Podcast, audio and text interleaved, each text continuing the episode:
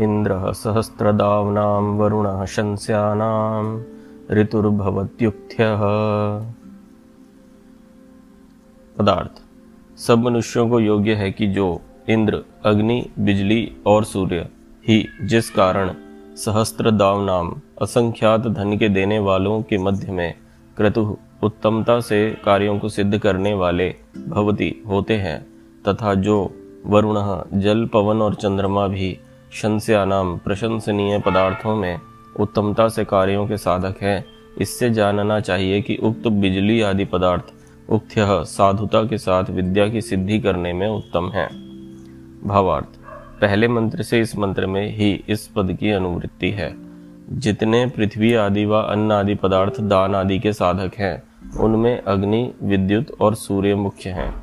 इससे सबको चाहिए कि उनके गुणों का उपदेश करके उनकी स्तुति व उनका उपदेश सुने और करें, क्योंकि जो पृथ्वी आदि पदार्थों में जल, वायु और चंद्रमा अपने अपने गुणों के साथ प्रशंसा करने और जानने योग्य हैं, वे क्रिया कुशलता में संयुक्त किए हुए उन क्रियाओं की सिद्धि कराने वाले होते हैं।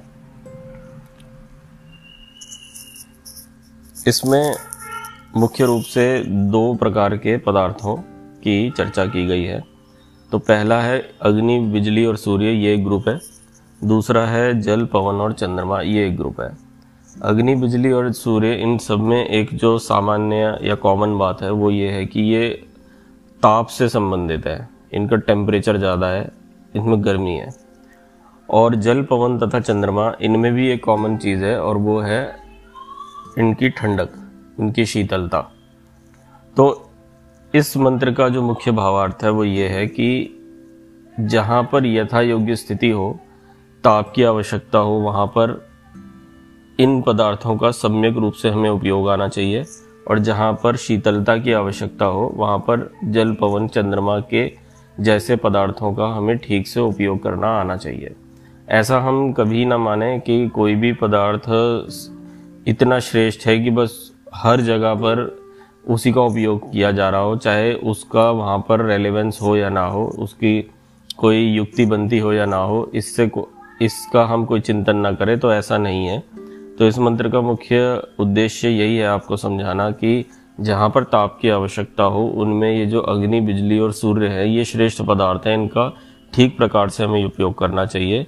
और शीतलता की जहाँ उपयोगिता हो या आवश्यकता हो, वहाँ पर जल, पवन और चंद्रमा का ठीक तरह से हमें उपयोग करना चाहिए। तो इन बातों को अगर हम ध्यान में रखते हैं तो हम अपनी आवश्यकताओं के अनुसार हम साधनों को, का उपयोग करते हुए सुख को प्राप्त कर सकते हैं।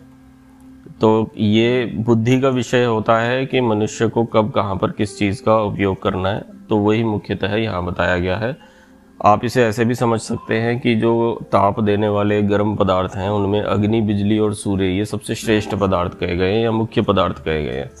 तो इस पृथ्वी पर, इस धरा पर या सौर मंडल में भी जो जो ताप का या ऊर्जा का हाई टेम्परेचर का, गर्मी का जो मुख्य स्रोत है, वो सूर्य है।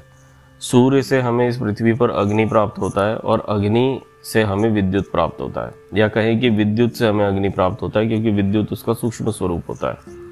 ठीक उसी प्रकार से चंद्रमा और जल और पवन, ये भी शीतलता के द्योतक होते हैं।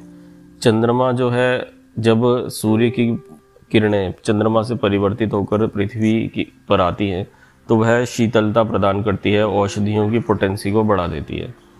और उन औषधियों की जो, का जो रस है वह जल स्वरूप होता है। जब ये जल सूर्य के ताप से भाप बन के बाहर आता है तो इसे पवन अपने साथ लेकर अंतरिक्ष में पहुँचा देता है। तो ये जो छह प्रकार के पदार्थ बताए गए हैं इस मंत्र में, इनका कोई विकल्प नहीं है जो मनुष्य अपने जीवन में तैयार कर सके।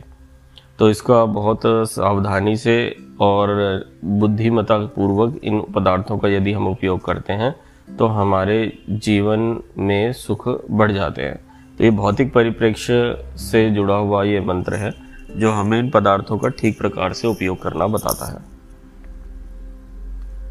ओ